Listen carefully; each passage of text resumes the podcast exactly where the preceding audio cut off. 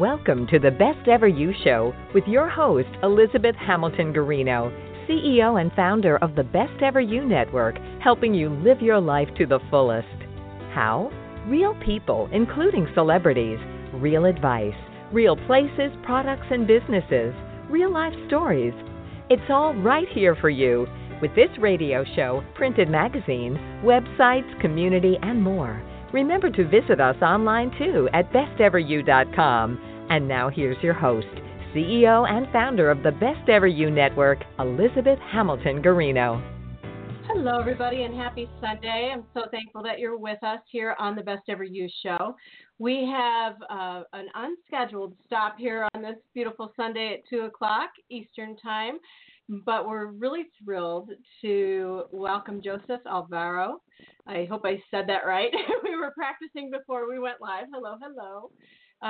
Joseph, how are you today? I'm good, Elizabeth. Yourself? Fine, thank you. I'm better now that you're here because this is really exciting and so well thought. This is something that we love here on Best Ever You. When somebody turns pain into purpose and all those good things, compassion and positive energy. And so we're here to talk about The Lucky Ones. And you're the author of the book, I'm One of The Lucky Ones. And boy, this is a different kind of online social and video streaming platform. Do you want to tell us about it? Because I've never seen anything like this before. I know. We're totally unique. What we've done is my partner and I, the co-creator, Matt Zoller-Seitz, he and I both lost our wives about 3.5 years apart, I believe. And he had known my wife. He's a television and film critic for RogerEbert.com and for Vulture Magazine and the New York Magazine. Wow. He's their editor-in-chief for entertainment. And he and I were out, we had gotten together and we were out one snowy January day. And we were talking and he was saying, how do you deal with this? Don't you... how do you go about this? Because I'd lost my wife and my daughter within a year. And I said, Matt, I'm lucky. I had 27 years with my wife, and I have no regrets.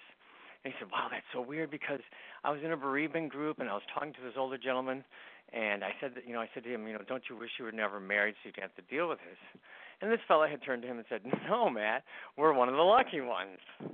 And so when I said that to him, he said, my God, I can't believe you said that. You're one of the lucky ones. And I said, well, this is how I feel. This is how I choose to celebrate my 27 years with her. I don't regret it. I don't mourn and say, woe is me. I was lucky. And he said, well, I've always wanted to do a show about spouses and people that have, lost someone that they were lucky to have known. So we'll call it The Lucky Ones. And so off we went. We started making these videos. And here you are. Here we are. We've created 9 feature-length, which we call feature-length videos. They're sit-downs where we go to someone's home or their place of work, whatever, and we sit down and we interview them and we cut it into a 6-minute interview. And then we started doing... for social media, we started doing TLO street stories, which are 60-second little videos. And we incorporate pictures in all these videos, pictures, songs, whatever the people give us, we incorporate in videos sometimes. And they're little celebrations of the continuing bonds we have with these folks. And the short 60-second ones go on Instagram, Twitter, and Facebook, and then eventually live on LuckyOnesTV.com, which is our streaming platform, where people can watch a variety from, mentors, friends, relatives, spouses, and it runs the gamut from Chris Reeves, private nurse, to, someone's husband or someone's cousin or a principal at a school, who the assistant principal spoke about. The principal had passed away, and he talked about this man as his mentor. So we have it's a wide range of people, and we like that because it's our common humanity. Everyone has a story to tell, and everyone has someone that they were lucky to have had in their lives that helped form who they are. And that's our whole thesis, is to find people and speak to them and have them celebrate these bonds they have with people. Because when someone dies, they, you know, okay, they're gone, but they're really not gone. They're still with us. If whatever experiences we had with them, it's a part of us. It's who we are. And we believe that one of the best things people can do is to celebrate these relationships and not be afraid that you might make people uncomfortable about talking to someone that's passed away. And I guess that in our society, you know, we have this kind of stigma where when someone dies, we really don't want to talk about them because we're afraid it'll upset other people or what have you. And I think we need to go beyond that and say, hey, listen, you know, we should celebrate this relationship. It's a wonderful thing. We were blessed to have had it. So that's pretty much what we do. We just shot another 8 videos yesterday at a street fair in Ramsey, New Jersey. You know, it was a festival for children and games and rides and things like that. And we went there and we talked to parents, and we had a couple of younger, I would say teenagers, talk to us. You know, we got their consent from their parents, and they told us about friends of theirs. So it's really kind of rewarding. I find it fascinating to talk to people. You know, some people are reluctant, but for the overall, I mean, if people when people understand what we're doing, they're like, yeah, I'm on board. I have someone I want to talk about. You know, and it runs the gamut. It's fun. And so it's not just about a spouse. No, it could be about anybody. We've had Girl Scout leaders talked about. You know, Chris Reeves, private nurse, spoke about taking care of Chris for years while he was until he passed away. While he was, you know, obviously the man was crippled by that accident, so his private nurse got to know him really well. So yeah, it could be anybody. It could be anybody that has touched you. Now, it seems like you guys have, you and Matt have combined your backgrounds to do this. You've got quite a background in producing and directing TV commercials. Right. And he's got background, is most of his background writing and things like that, or is he also? Yeah, he's a film and television critic. He's a film and television critic, and he also has written a couple of screenplays, one of which was produced. So, and he's a prolific writer. He wrote a book about Wes Anderson. He wrote a book about Oliver Stone. You know, he goes in and he interviews these folks, and he sits down for hours and hours and interviews them. He's very good at what he does. You know, he's very good at what he does. And the two of us kind of combined forces and started doing this. And then we brought a third partner in. Paul Rosen, who does all our post-production. Paul does all the editing. His team does all of our editing, because it's quite a lot of editing. I mean, you shoot this much stuff, and so he's got a series of editors that work with us and craft these little 60-second pieces. Instagram allows you to put up a 60-second video, so all these little street stories, TLO street stories, are under 60 seconds, so they can be viewed on Instagram, Twitter, and Facebook. What's your favorite social media platform? Is it Instagram? Or I don't think I really have one. I'm not a big social media person. Or... Yeah, I'm not a big social media person. We have someone that does it for us. You know, we have a young man that does all the posting and writes a lot of copy. Of course, I edit the copy, but then he posts all the stuff. I don't know. I mean, I think. For our purposes, they're wonderful because it's a wonderful way for people to share the information and to spread the word of what The Lucky Ones is about and what we're doing. Personally, I don't use it. I think it's dangerous. Well, you see people get in trouble because they say stupid things without thinking.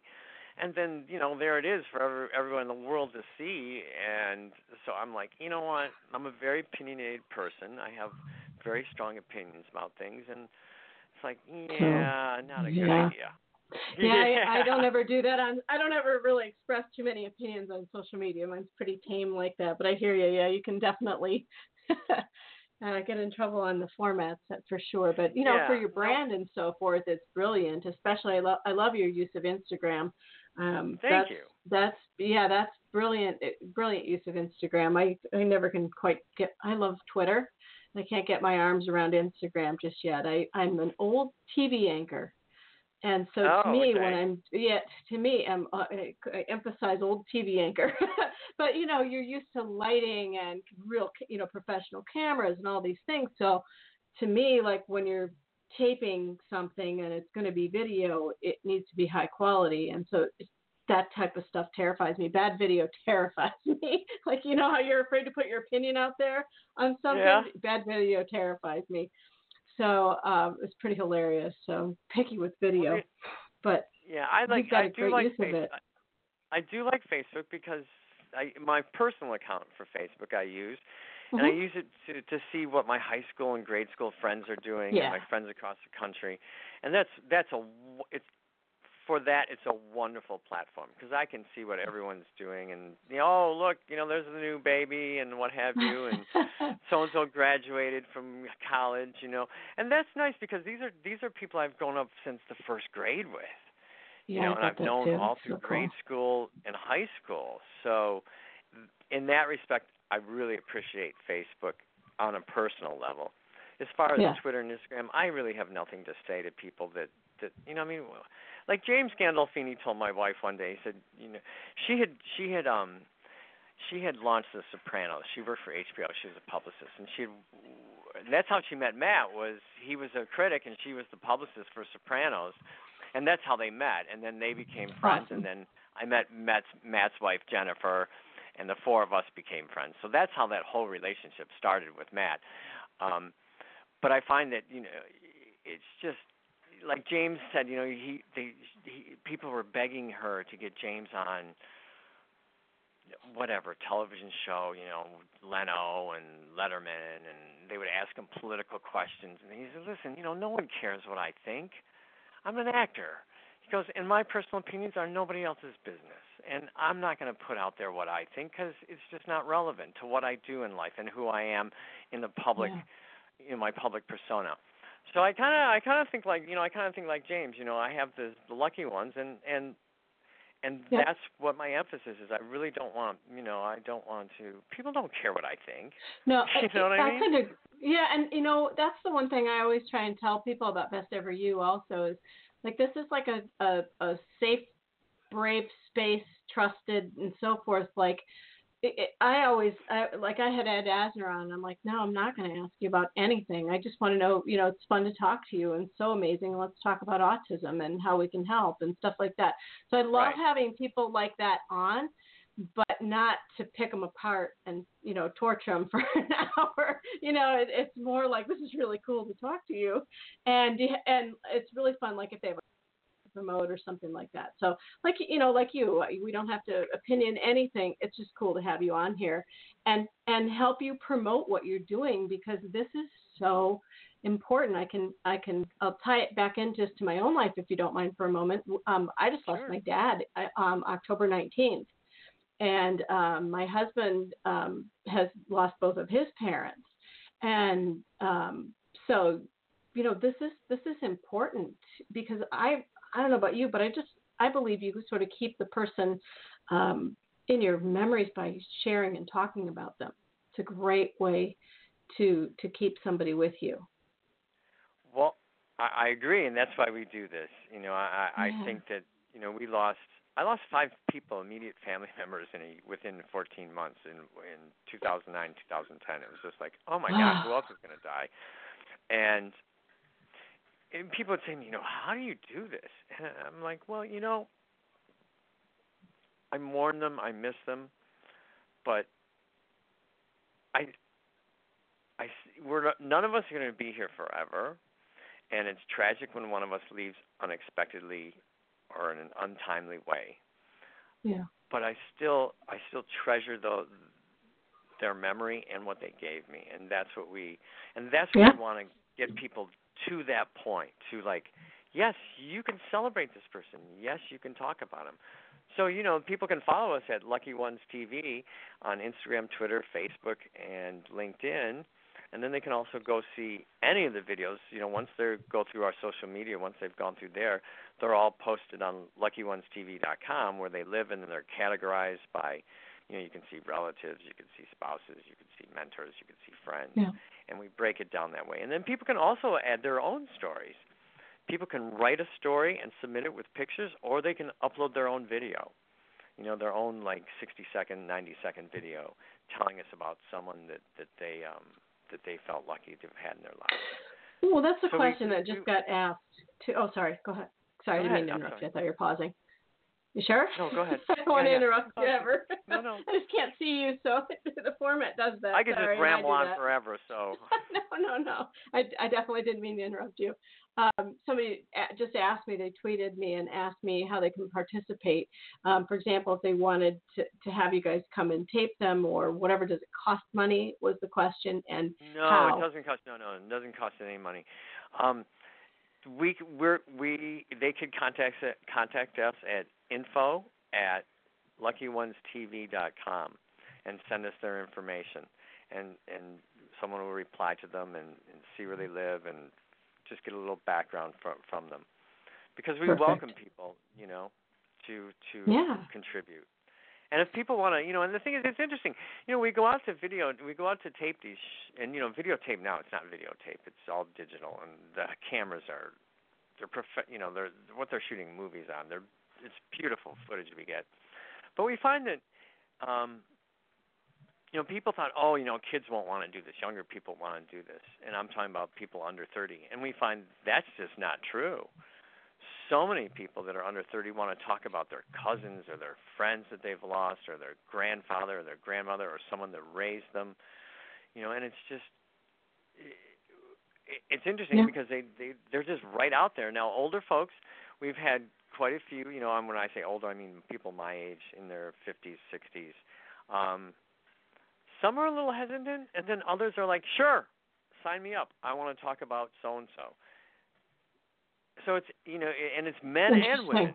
It's men and women. So, you know, we always thought that women would be more attuned to this, and it's like, no. You'd be amazed at the young men that want to talk about their grandfathers or their dad or their grandmother, someone that raised them. And a lot of times, you know, it'll be a young man who doesn't have parents but was raised by a grandfather or a grandmother, which is very interesting, you know, and they talk about that person, you know, that they were lucky because they obviously realized that I was lucky that someone was there to raise me because my parents weren't, you know, and those are wonderful stories. Those are just wonderful. Yeah, that's true. Do you have like a most interesting story that's happened to you since you started this all? I guess the one that touched me the most, and I guess it was because I can relate to it. We were shooting in White Plains in downtown area, and I approached this couple of young women, and I told them what we were doing and whatever, and one of them said, you know, you should do this, you know, Charlene, you should do this, you should do this, and she's like, I don't know, and she said, no, you should do this, you should talk about Seth, your husband. And I looked at her and said, well, you know, I lost my wife and my daughter. And she looked at me and she goes, you did? And I said, yeah, within like 10 months of each other. And she goes, oh. She looked at me and said, I can do this. Wow. And then she told this wonderful story about her husband and how he helped her just grow as a person. And he died very young. I mean, we're talking, you know, this woman was in her 30s, early 30s. So he died young. And afterwards, I said, can I give you a hug? And she said, yes. And I gave her a big hug, and I was like, you know, this is why we do this. This is why we do this, because this woman had something to say that she couldn't say to other people, and she said it to us, and it's beautiful. That was the most touching for me personally. But so many. Is there a funny one? Yeah, you know, this. I don't know. Yeah, there's a few. I mean, humor. Yeah, there's a couple that are just kind of go, okay, where are we going with this interview? And they're quite, you know, they're quite sincere, but not everyone is. Well, everyone's, you know, some people are a little quirky and eccentric, so you get this little, you know, you get some odd little interviews. They're interesting to watch, but they're a little, you know, they're a little odd. But it's okay. It's all part of who we are as people. I mean, everyone's different, and none of them are offensive in any way. They're kind of charming. You know, even if they're a little odd, they're kind of charming because that's who that person is. So it's authentic. It's authentic. Yeah, it's right there in the moment, which is what. What are your goals for this? What do you want to see happen with this all? Well, we'd like to have the streaming platform, which is LuckyOnesTV.com. We'd like to have that become a place where people all over the world can submit their own videos, watch videos.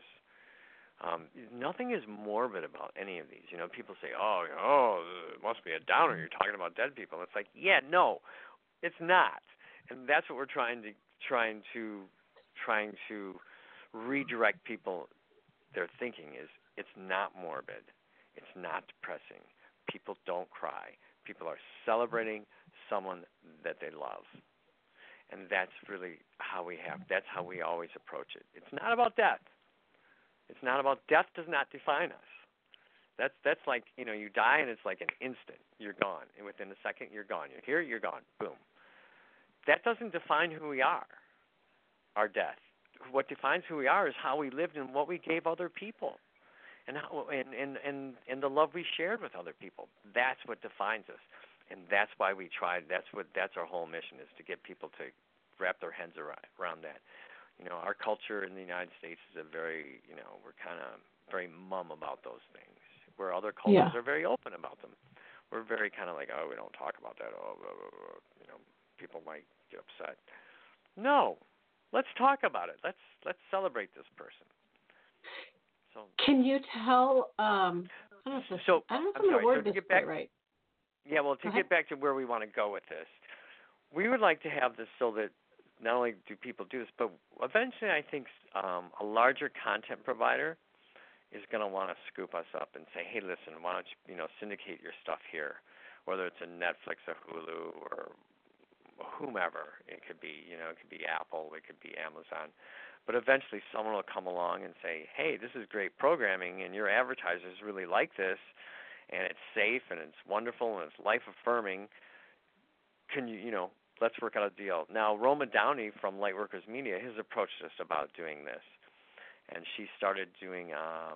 They started taking some of our videos and putting them on their social media channels, just as a courtesy to us to help us out. That's what I'd like to do too. Yeah, which is wonderful. She puts them on our social media platforms: Facebook, Instagram, Twitter. So that people can learn about us.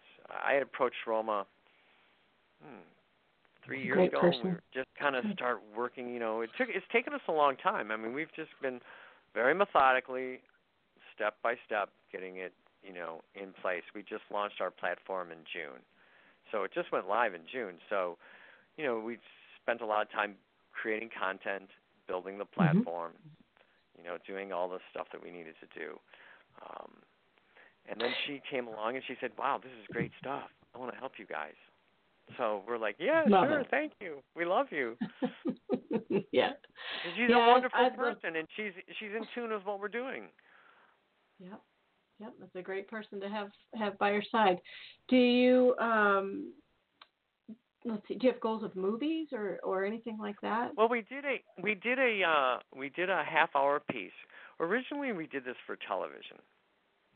And we cut a half-hour piece. We cut out of the features of the 9 pieces. We put together, I want to say 4 of them, into a half-hour film, a pilot. And we submitted that pilot we've submitted it to a couple film festivals. We won one. We haven't heard back from the other one whether they accept it or not. It's in October, so we'll find out soon. I'm assuming. Yeah, so we we did the pilot and we sent it to all the different, all the people you'd think, Oprah and OWN and TLC and all the different, and they, HBO, and they all came back saying, oh, this is wonderful, we love this, the compliments were wonderful, and they thought what we're doing is great, but they didn't know what to do with it because it's about dead people. So like, what do we do about it? They didn't know how to. No. They loved the content. They thought it was inspiring and uplifting, but they just didn't know. Like, okay, tough topic. Well, it's not even the topic so much. I think it's that until someone's done it, no one else does it. You know, remember when PBS used to have like a cooking show, and they had This Old House. Now we have whole channels devoted to This Old House kind of trope programming, where you're fixing up old houses, and you have whole channels devoted to cooking. But it took someone to start it, and someone goes, "Oh, that's a good idea. Oh, we could do lots of share your vision concept." Yeah, so I think until someone's it's like anything. No one does. Mm-hmm. They all copy each other. No one wants to be the first because they don't know if it'll work. So I think eventually we'll find a home, and I'm not worried about that. Did this start with the book I'm One of the Lucky Ones? No, one of my partners who was COO of Epic's Pictures, he had started Epic's Pictures with a couple other guys years ago. And he's one of our partners. And he turned to me and said, this was a few years ago. He said, "You need to write a book." I'm like, "Why do I need to write a book?" He said, "Well, you need to write a book because it'll help with promotion, number one. And you've got a great story to tell. Tell your story. And then, when we start doing publicity, not only do we have video clips, we've got a book, and that helps people package, whether it's a radio show or a television show or print. It helps them just package it more. Look, video, book, people talking to you." So I'm like, okay. Mm-hmm. I'm just followed his advice. So I started writing the book, and it took me about 6 months, I guess, from beginning to end. And then my son edited it, and I self-published. So, and it's a fun book. I like the book. I personally like the book. I read it because sometimes you read something and go, "Oh God, did I write that?" And I said, "No, this is really nice. This is actually nice. It's a nice story." So that was one of the goals with my own book. But yeah, I want people to realize that they're lucky too. And if they read the book, and I've had widows and friends of mine who've read the book who have lost brothers and different people in their lives, and I'm like, wow, this is really nice.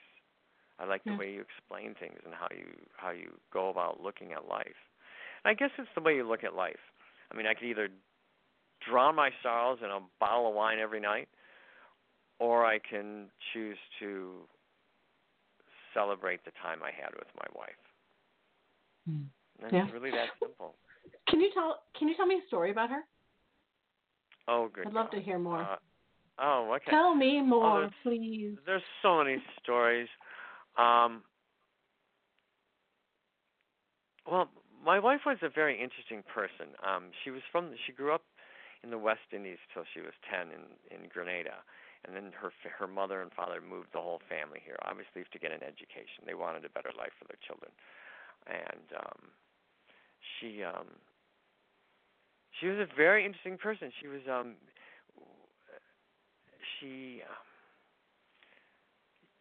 She wasn't your typical quote-unquote black person, because she didn't come from this culture. She wasn't raised in this country. She came here and she was 10. So she had a very different outlook on how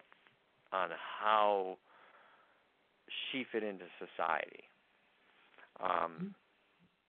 So I'll tell you how I met her, which is very funny. I was going to visit a friend of mine on the Upper West Side of Manhattan. I lived up there also. And Pam had been a friend of mine for years. And I get in this elevator, and there, these are the old pre-war buildings in Manhattan that have these huge 7-room apartments. And I get in the elevator, and this beautiful woman gets in. She's wearing a Chorus Line silk jacket. She's tall and statuesque. And I grew up in theater, and then I went to NYU, and so all my friends on undergrad were all theater majors, and so they're all on Broadway, and they're doing off-Broadway shows, and so I look at her, and I say, "Oh, are you in a Chorus Line? Are you a dancer in a Chorus Line?" And she looks at me and says, "I am not a Broadway gypsy." I'm like, "Oh, okay, that just did not go over well." Open mouth, insert foot, right? Yeah, I'm thinking, oh boy, all right. So the elevator ride, we go up, and we both get off on the same floor. And there's only two doors to go to in these old buildings, in these old pre-war massive apartment buildings. And there's apartment A and apartment B.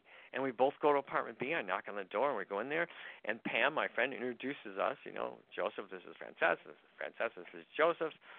And her roommate, Christine, was moving out, and her boyfriend, Johnny, who was on Broadway. He was in Amadeus. He was Amadeus on Broadway.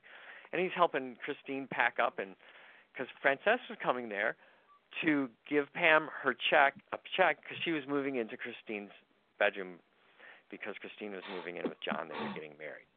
So we're sitting there talking, and I could tell that she wasn't from here, you know. And I'm like, I'm listening to her talk, and finally I looked at her and said, "So what island are you from?" And she said, "I'm from Grenada." And I said, "Oh, I know where that is. You have a communist prime minister, Maurice Bishop." And she looks at me and says, "How do you know that?" I'm like, "Well, I read a lot." And that's how we just kind of connected, was we started talking, and the fact that I knew where Grenada was and what was going on with their country as far as the prime minister and what have you.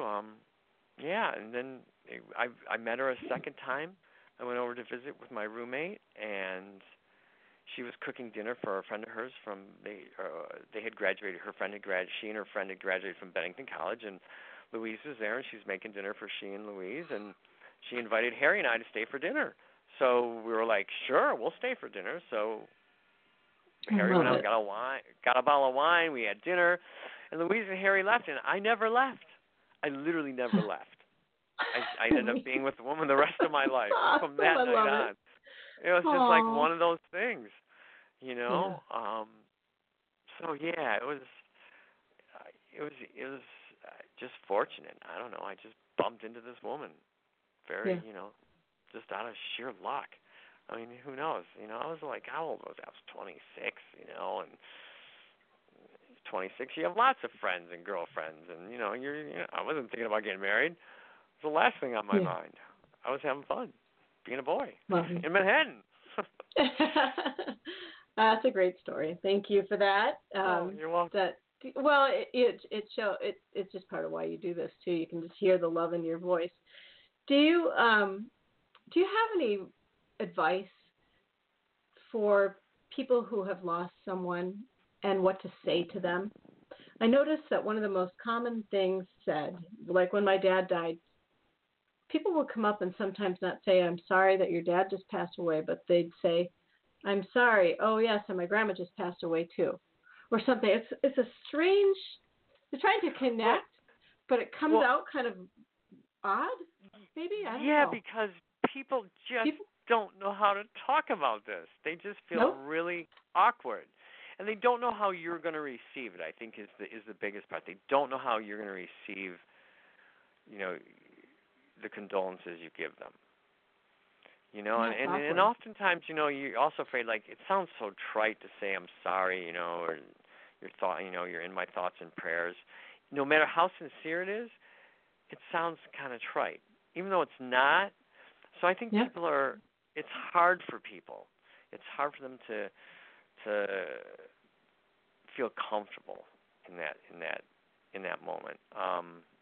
And I guess they want to say, like, I identify with you, and they say, you know, I lost my parent, you know, a couple months ago, or I lost my so-and-so a couple months ago. I'm sorry you lost your mom or your dad.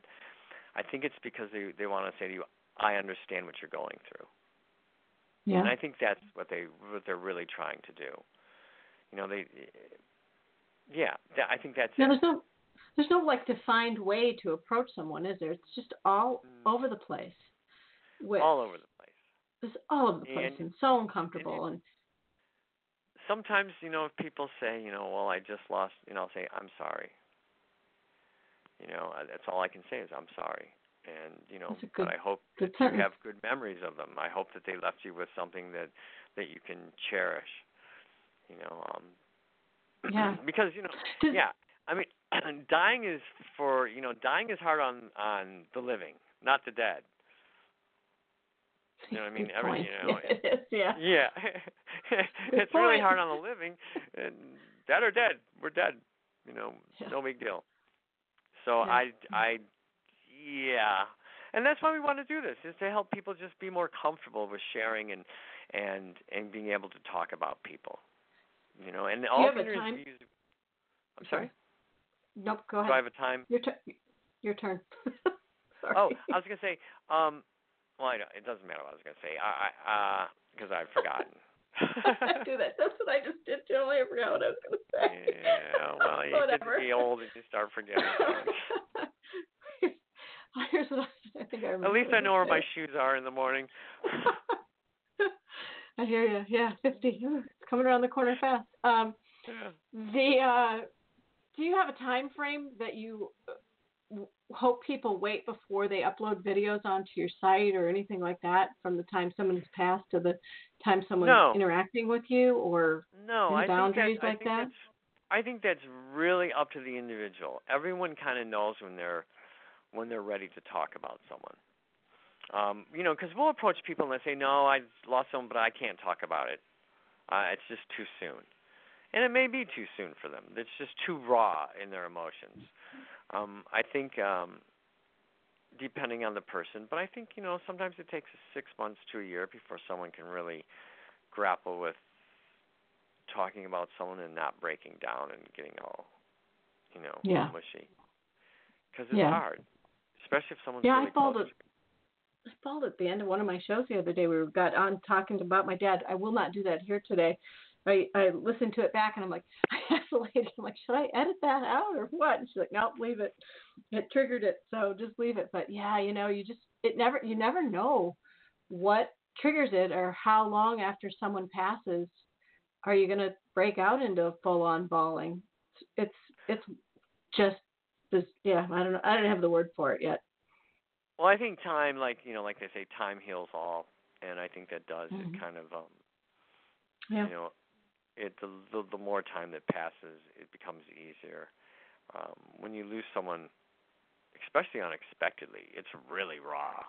It's really raw. You know, it's my wife. I knew she was going to die for 3 years. You know, I knew that was coming. I guess. Her death didn't impact me as much as finding out that she was going to die. The day I found out she was going to die was really just crushing to me. It was because I knew that what was going to happen, and I thought about all the things that wouldn't happen, that we wouldn't get to share together. That was hard. And then, you know, then the other next 3 years were, you know, okay, let's you know. Let's make the most of this. I remember one day a few months before she passed away, the family, we were watching TV, the whole family's in the living room. She's, you know, sitting next to me like she always was, and I just looked over to her, and I was just looking at her. And, like, she could feel me looking at her. She was like, what? What are you looking at? And I said, you. I was just looking at you. You're beautiful. I was just looking at you. And she's like, oh. And she had no idea. But what I was looking at, I was just taking her in, because I knew that she wasn't going to be here a whole lot longer. And I was just looking at her going, wow, you know, I was just appreciating her beauty and who she was. And when I say her beauty, I don't mean her physical beauty. I do mean that, but I mean just her spirit and what a beautiful spirit she was. Mm-hmm. So that for me, you know, how are my kids? Well, that was an interesting thing because my daughter died 9 months later. And they lost two uncles in between my wife and my daughter. One was killed in a skydiving accident, and the other went in the hospital on a Monday and was dead by Friday of cancer. So it was they had a rough year. And then my father was hit by a truck, you know, in January the following year, and just after we'd come back from Christmas, you know, it was just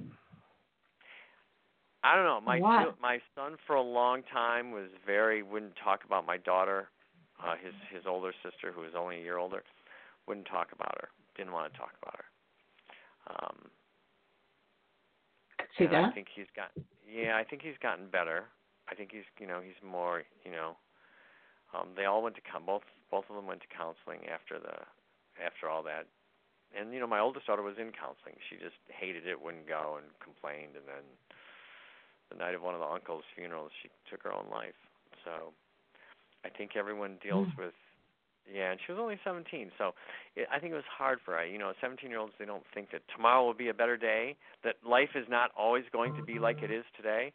You know, they just don't have the experience, and their frontal lobes aren't developed either, so they do very irrational things, you know. Definitely. I think she just had a hard time coping with all that death in such a short amount of time. I think anybody would, yeah. Yeah, and so, you know, she the most. But the other two seem to be doing much better. My little one is she's Riley. A senior in college. Yeah, she's very much like her mother. She's like unbreakable. It's just the girl has a spine of steel. I mean, it's just, you know. Yeah, it's amazing. It's amazing just how resilient she is. What is she doing now? Yeah, she's a senior in college. What is she studying? I'm really interested in that. She wants to be a pediatric psychiatrist. How neat is that? And Bennett is your son? Yes, and he is in culinary school. He went to Princeton, got a job with Anheuser-Busch. They scooped him up right in college. I mean, he hadn't even graduated, and they said, come work for us. So he worked in marketing for a couple of years, and he saved up a bunch of money, and then he got his inheritance from his grandmother, from his trust fund, and he's like, I'm going to go to culinary school. This is what I want to do. And he quit a job that paid him, you know, a lot of money. A lot of money. I'm like, oh, my God, they pay you that much? And your car? Really? Where do I sign up, you know? It was just ridiculous how much money they were paying him. And he's like, no, I saved up money, and I got Grandma's inheritance, and I figured it out. I'm good for 2 years if I don't work. And I'm going to go to culinary school because if I don't do it now, I'll never do it. And so he did. Interesting. And he graduates in October. And he's got a job. He did a little. And what kind of he's got a job already, really, there too? He must be brilliant in so many ways. They send all the kids out to work on a trial. They say you work in a restaurant and you get to pick kind of which restaurant you want to work in. And he chose this Italian restaurant that he liked, and by the end of the night, they offered him a job. Said, when you graduate, you can work here. You got a job. He's like, okay. So I don't know. And it's not that he wants to be a chef. He wants to learn the business, and then eventually he wants to be a consultant for restaurant groups. You know, is there a reason why? Like, is there a why behind that for food or anything? Like I have really bad food allergies, like allergies to nuts and peanuts and fish and shellfish. So I've got a why there with food. Does he have anything like that? Is there a compelling drive to change the world food-wise? Well, he just really he really enjoys cooking. Yep, he really enjoys it. Right? Yeah, and he said, listen, I'm going to take this and my experience, and and he's got a friend who wants to partner with him. And they've already, they've plotted this out. You know, his partner's doing his friend is doing his job, and Bennett's doing his, and eventually they want to leave their positions, and Bennett would do the cook, the front end of and the service and the food prep and presentations and all that stuff, and his friend would do the business side. Like, this is what you need to do. Your restaurant needs to do X, Y, and Z business wise. You know, and the two of them want to partner and be a consultancy. I'm like, okay. Yep. Sounds more brilliant. To me. Whatever, he'll find his way. And he's the kind of kid that, when he puts he picked his high school when he was 8 and he picked his college when he was 12. And he went to both. I mean, it's like, all right, because he'd say to me, oh, I'm going to Don Bosco. I'm like, okay. And Mom, like, sure, Bennett. Sure enough, that's where he went to high school. It was Don Bosco. And then he says, I'm going to Princeton College at 11 years old. And we're like, okay. And that's the only school he applied to was Princeton. So he's like that. He's kind of like, he sees what he wants to do, and he just does it. I love it. Like a laser. Yeah. That's and the other one wants to help. The other one wants to help children that have gone through the kinds of things she's gone through. She wants to be a pediatric psychiatrist. So she's, doing her organic chemistry too, and her physics, and working her little butt off. Yep, Riley, if you're listening, we have a lot of organic chemistry too going on in our household. If you, oh yeah, three boys going through. I have a meteorologist who just graduated. I've got a environmental science, maybe pre-med junior, and then I've got an engineer, but a biology engineer type at RIT. Uh-huh. So lots of chemistry, lots of biology, lots of organic chemistry, calculus, all those fun things. That all that dumb stuff interests me at all. Yeah. Writing is my thing. Well, here's the thing. My son went to college thinking he was going to be a doctor. He wanted to be a thoracic heart surgeon. Yeah. And then he got second year into his sophomore year, and he came home and said, I'm not working for the government.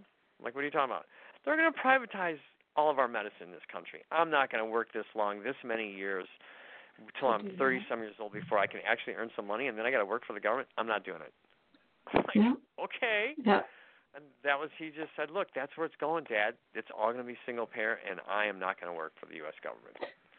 Yeah, our little ones, since it's interesting, too, because our guys have all said that. You could see what they were going to do when they were like 2 and 3 almost. You know, that one would look up at the sky all the time at the stars or the weather. The other one had a baseball in his left hand since birth, swear.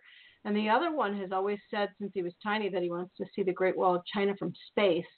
I'm like, okay, that's a tall order. And so he wants not to really. Oh, no, but he wants to do all the biology behind putting, colonizing planets. Uh-huh. And I'm like, Yep. And so, what? And he'll be doing that. Yep. 20 years from now, we will be doing that. Yeah. And he'll be in the thick of it. Yep. I hear you. Right. So, yeah, so cool to our kids. This is just kind of a fun conversation, a little bit all over the place with that, but I appreciate you taking the time to talk about your kids because they're a huge part of this in a variety of ways and levels and so forth. So I appreciate you opening up and talking. Hello, Riley. Hello, Bennett. Fun to talk about the kids. Well, people, people often ask me, like, what's your favorite job you've ever had? I said, raising children. They're like, look at me like, what? I said, yeah, being a husband and father. It was my favorite job. I miss it. I loved every moment of it. I loved being a dad and raising children and being a husband. It was just so much fun, And now there's I kind of miss that. So I'm looking forward to having grandchildren. You'll be busy. Wait till the grandkids run around. Yeah, so I can have little goobers run around. Yeah. A little breather, and then it'll all come back. Yeah, and I can send them home when I'm tired of them. Go home now. Bye-bye. Go back to your mom and dad. Bye-bye. Yeah. Don't tell them what I gave you. That's hysterical. Okay, so somebody asked me to ask you a question about leadership. Mm-hmm. Do you want to talk about leadership? I'm on a leadership kick on Best Ever You. I love talking about leadership. Do you have anything to say to add to that conversation? Mindful that there's 10 minutes left too. Yeah, no, leadership is an interesting thing. I've always kind of been,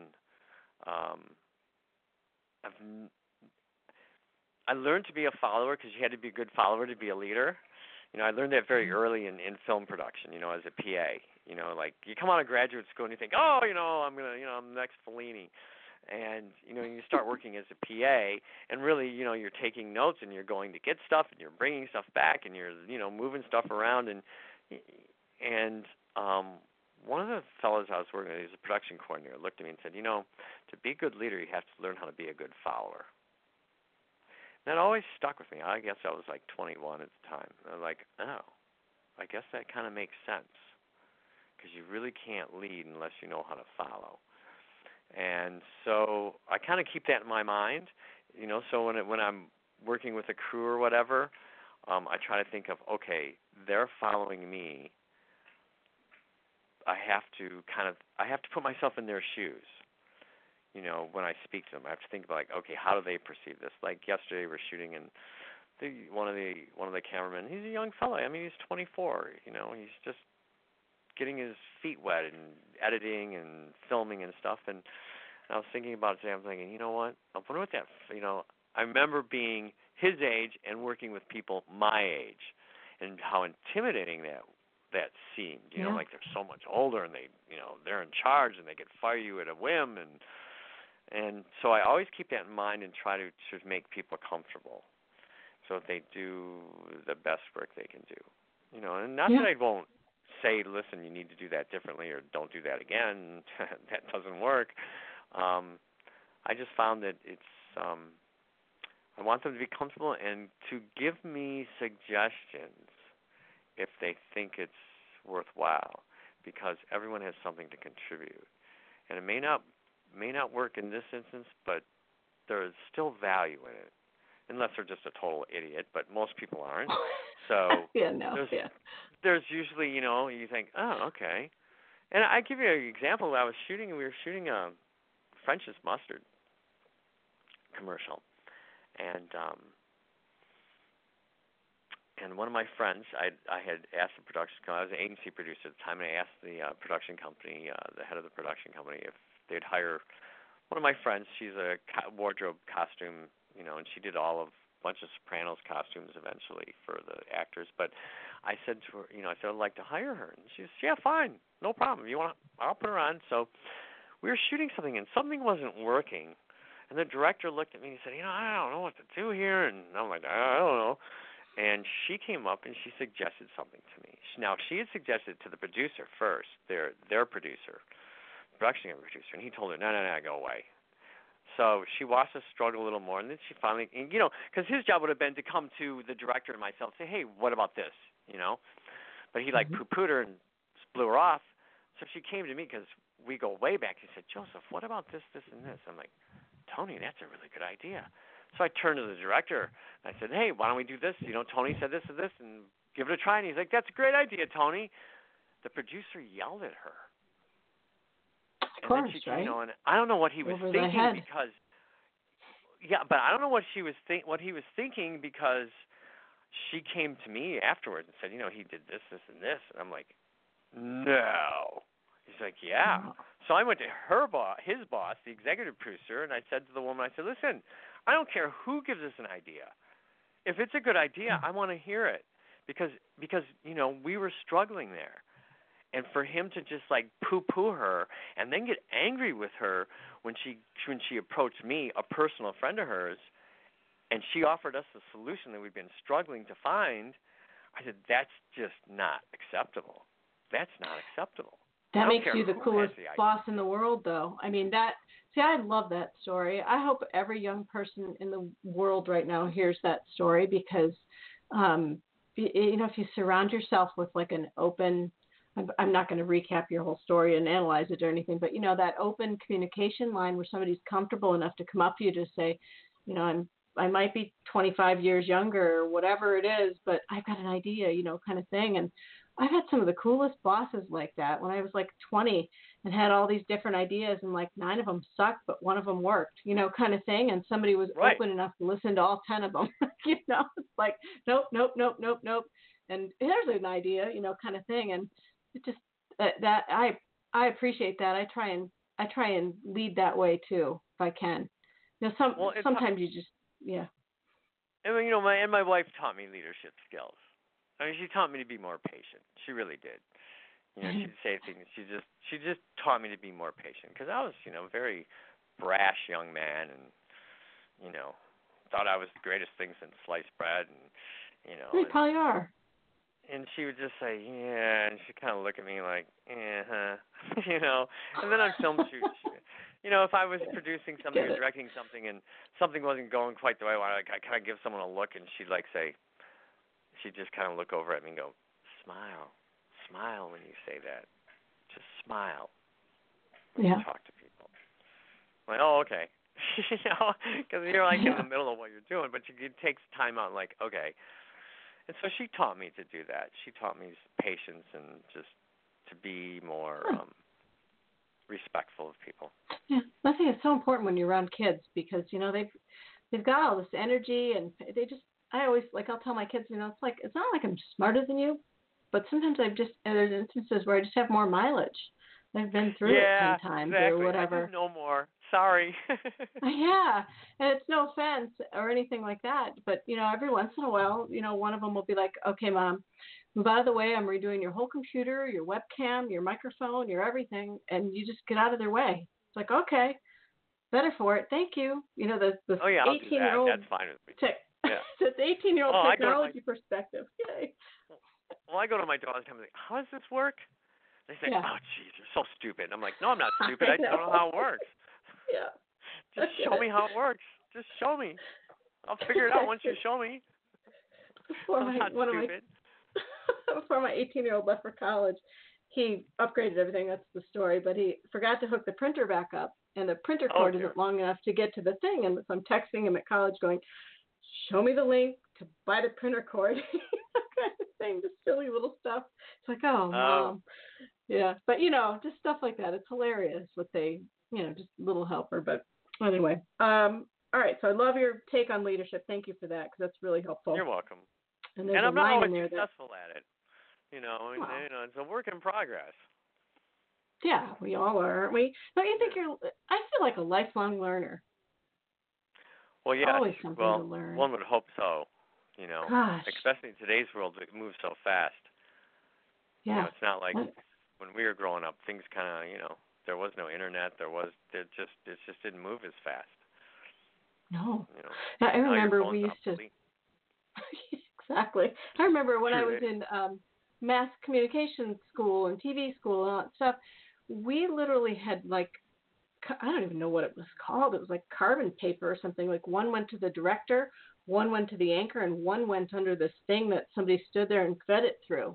Like the teleprompter, you were feeding it, you know, and then you went to like the foot pedal, and you know, things have changed dramatically with everything. Oh, thank God. Yeah, no kidding. Oh no, it makes life so much easier. It's beautiful, and I really want to go back to the Lucky Ones here and just kind of end up with that, and we might go a minute or two over if you don't mind. For anybody listening live, the show cuts off promptly when we hit the 3-minute mark here left. But the replay kicks into gear, so it'll be on download. But somebody, I want to go back and just talk a little bit more about social impact and the impact you think that the Lucky Ones will have socially on all of us, because I think this will grow. Oh, I hope so. I think your vision will come true. Everything you're thinking, I think, will happen. You can just feel it and see it. But tell us a little bit more about the significant social impact that this is going to have on all of us. Well, I think the greatest social impact, it'll allow people to understand that they can talk about someone that's passed away and not feel uncomfortable doing it, that they can celebrate the continuing bonds they have with that person in a positive and in a safe environment, and in a way that shows other people that they can do the same thing. And I think that's the biggest takeaway the thing that I want to accomplish is I want people to be able to be more comfortable with someone passing away and not be stuck in mourning. I think I want people to, once they get past the mourning, to go to the celebration of, boy, were you blessed to have had that person in your life. You were graced. You were lucky to have had that person. Value it, treasure it, and share it. And I think that's really what we want to do, and try to get our culture little bit by bit to see this. You know,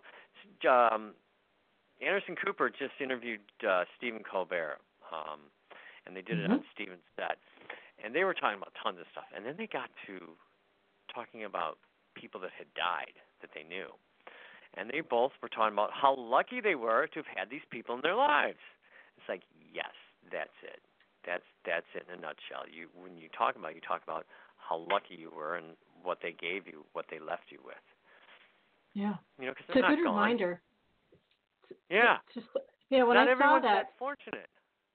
No, and I appreciate you so much, because, you know, I've been in my own little stew and brew with my dad dying, and this was a different way to look at it, and it clicked. This really clicked for me, so I'm going to forever thank you for coming across my path. I appreciate you more than you're probably going to know. And it got me thinking in a different direction. And when I head back to Minnesota this Thursday, I'll share this with everybody so we all start to sort of change our direction in thinking, because all of us are just like, oh, this is the worst without Dad. Well, you know, all those things. Yeah, but it's not the worst. I mean, you know, when you think, people sit thinking, like, how do you deal with all this stuff? I said, you know what? No one came to my house, dragged my children out, and shot them in front of me. No one threw us into ovens. No one threw us into cattle cars. No one lined us up in pits and shot us in the head like they did in Croatia. Terrible. You know, yeah. Right. I said, none of this stuff is happening. Terrible. My daughters weren't raped. You know, I mean, people lived through horrible things in life, but you got to put it in perspective. Yes, we don't like losing people we love, but really, it's inevitable, and it's not like something really tragic happened to you. Do you know what I mean? I totally get what you're saying. Yeah, I totally and completely relate, and it's perspective. Yeah, and sometimes we get wrapped up in our own little, our own little world of whatever, and we wallow in it. It's like, yo, get a life, wake up, you know? Snap out of it. Well, you know, what I get it. Not only snap out of it, but I also think that this helps other people, you know, see the light and stuff like that. So, you know, all those, you know, see that positive energy. I think this is a definite movement in the right direction. One more question about like inspiring movements and good to the most people, you know, and the social impact and so forth. If you could bring about the most amount of good to the most amount of people, what would that be? I like the sentence. That was given to me by, I think it might have been your, this was the PR person behind us, but I love that you never know what your idea can trigger. That's a good sentence. Yeah, you don't. But I guess if you ask me what I could change the most, if the one impact has nothing to do with what I'm doing, it has to do with educating children so that they're not, so they can take care of themselves and be productive citizens. And I think that's the biggest thing we grapple with in our country is we have left children behind in our urban centers, and we placate them with welfare and prison instead of an education. And that's I'm seeing criminal. Staggering numbers of children here just in our state of Maine, of children that maybe eat one meal a day, and it might be the one that they might eat at school. Right. Oh. Yeah. So, yeah, there's a lot of the children. Yeah. And do you think you'll have something else that you launch in addition to this that deals with that? No. And if you do, please include me. That's a personal mission. A personal thing? Okay. Yeah. That's a personal thing, you know, that you know, and that has to do with just a lot of things that I could spend 6 hours, 2 more hours, 6 hours talking about. But well, if you never need help with that, nothing to do with the Lucky Ones TV. Yeah, no, but I mean, just personally in the background, if you ever think of anything for me to do with you in that regard, I'd love to. Yeah, absolutely. Well, that's something, you know, that's where I would probably want to keep my opinions to myself. Oh, okay. Yeah, no problem. Only because a lot of people would be offended by what I said. Yeah, well, that's okay. Yeah, no, I completely get it. Do you want to leave on a life lesson quote? I respect that completely. So, well, a life lesson quote. Yes. Do you have a favorite one? I don't know. It says, "Give us your favorite life lesson quote." I don't know. I don't know. The only lesson I learned, the biggest lesson I learned in life is to value your family. It's just really value your friends and family and cherish them, because you don't know when you're not going to have them around any longer. I mean, you just don't know. Beautifully said. Yeah. So that to me, I value my friends and my family. And I think they're the most important thing. I think that's what holds our society together. I know. Yeah. I think that's the glue that holds it together, and without it, we'd just be at each other's throats. So I want people to, I hope people go to the Lucky Ones. I hope people will submit their own videos. And, you know, when you look at it, maybe you or one of your sons want to do a video. I mean, the thing is, the younger kids know how to make these videos. I mean, they're just like, yeah, I can do it. I do it with my iPhone. I'm like, okay, whatever. And it looks really great. And you're like, okay, I can't do that, but that's all right. You know, I don't need to do that. You know, but we'd like people to start submitting their own work. I think that's important. You know, we go out and find people, but I think we want to get to the point where people go, hey, I want to celebrate so-and-so, and I'm going to do this, and I'm going to put it up there. And okay. That's where we'd ultimately like to get is so that people feel that comfortable and they know that this is a place where they can go. And then people can watch these stories. I mean, you know, they're not – thing is, they're charming. Some of them are really charming, and some are just wonderfully touching. And they're fun to watch because everyone has a different story. Everyone's got a different story because everyone had a different life. So it's entertaining. And we've tried to find, you know, we want to, not only do we want to have a message, but we want people to be entertained. We want people to say, hey, that's nice. That uplifted me. That's a great story. And it reminds me of so-and-so or reminds me of them or whatever. And it just kind of lifts up their day and lets them know that, yeah, there are good things out there in the world. Well, we'll certainly put a note out in the Best Ever You community for that as well, and share all this information with our community and your website and so forth. And we're short on time now. We've actually gone over, so we probably have to go. But it's Lucky Ones. Tell me the website one more time. Is it LuckyOnes.tv? Did I get that wrong? No, it's LuckyOnesTV.com. .com. Okay. Yeah, on the show site. They're going to take away. TV is owned by a little country in the Pacific, and eventually it's going to you're going to lose .tv. .tv. So, okay. So LuckyOnesTV.com. Yes, and then on social media it's Lucky Ones TV. We made it kind of simple. Yeah, I just didn't have the website in front of me. I've got Visit the Lucky Ones on the radio show, but the link is hyperlinked to the link, so I can't see the website address. It just says Visit the Lucky Ones. We couldn't afford to buy the Lucky Ones. We tried. I mean, someone owns the Lucky Ones, and they wanted, LuckyOnes.com. They wanted a fortune, and we're like, forget it. We don't got that kind of money. Eventually, we'll have that kind of money, and we'll buy it from them. You know, so we use LuckyOnesTV.com. Got it. Do you have a certain hashtag that you use out in the world that you want people to follow? Because they can just click on the hashtag and see all your posts. Lucky Ones. It's Lucky Ones TV, yeah. Okay, perfect.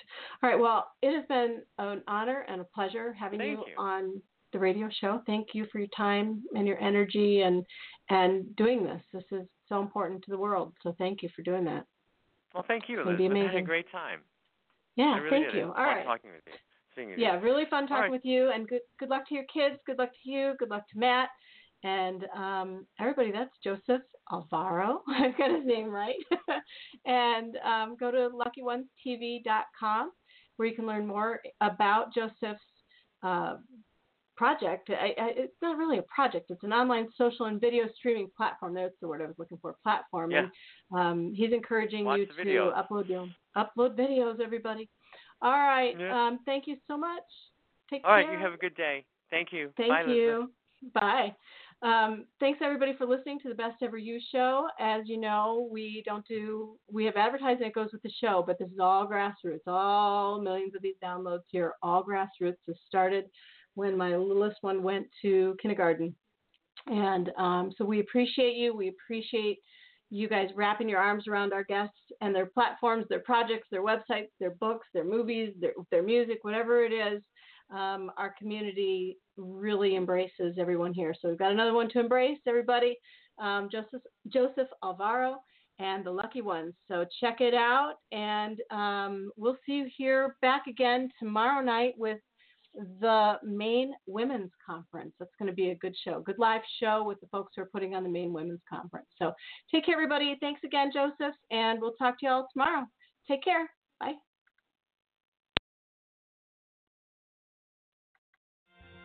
Thanks for listening to the Best Ever You Show. Want more? Visit us at besteveryou.com. Be your best and keep it real. Confident, successful, caring, and beautiful every day with Best Ever You. Okay, round 2. Name something that's not boring. A laundry? Ooh, a book club. Computer solitaire, huh? Ah, oh, sorry. We were looking for Chumba Casino. That's right. ChumbaCasino.com has over 100 casino-style games. Join today and play for free for your chance to redeem some serious prizes. ChumbaCasino.com. No purchase necessary. Void where prohibited by law. 18 plus. Terms and conditions apply. See website for details.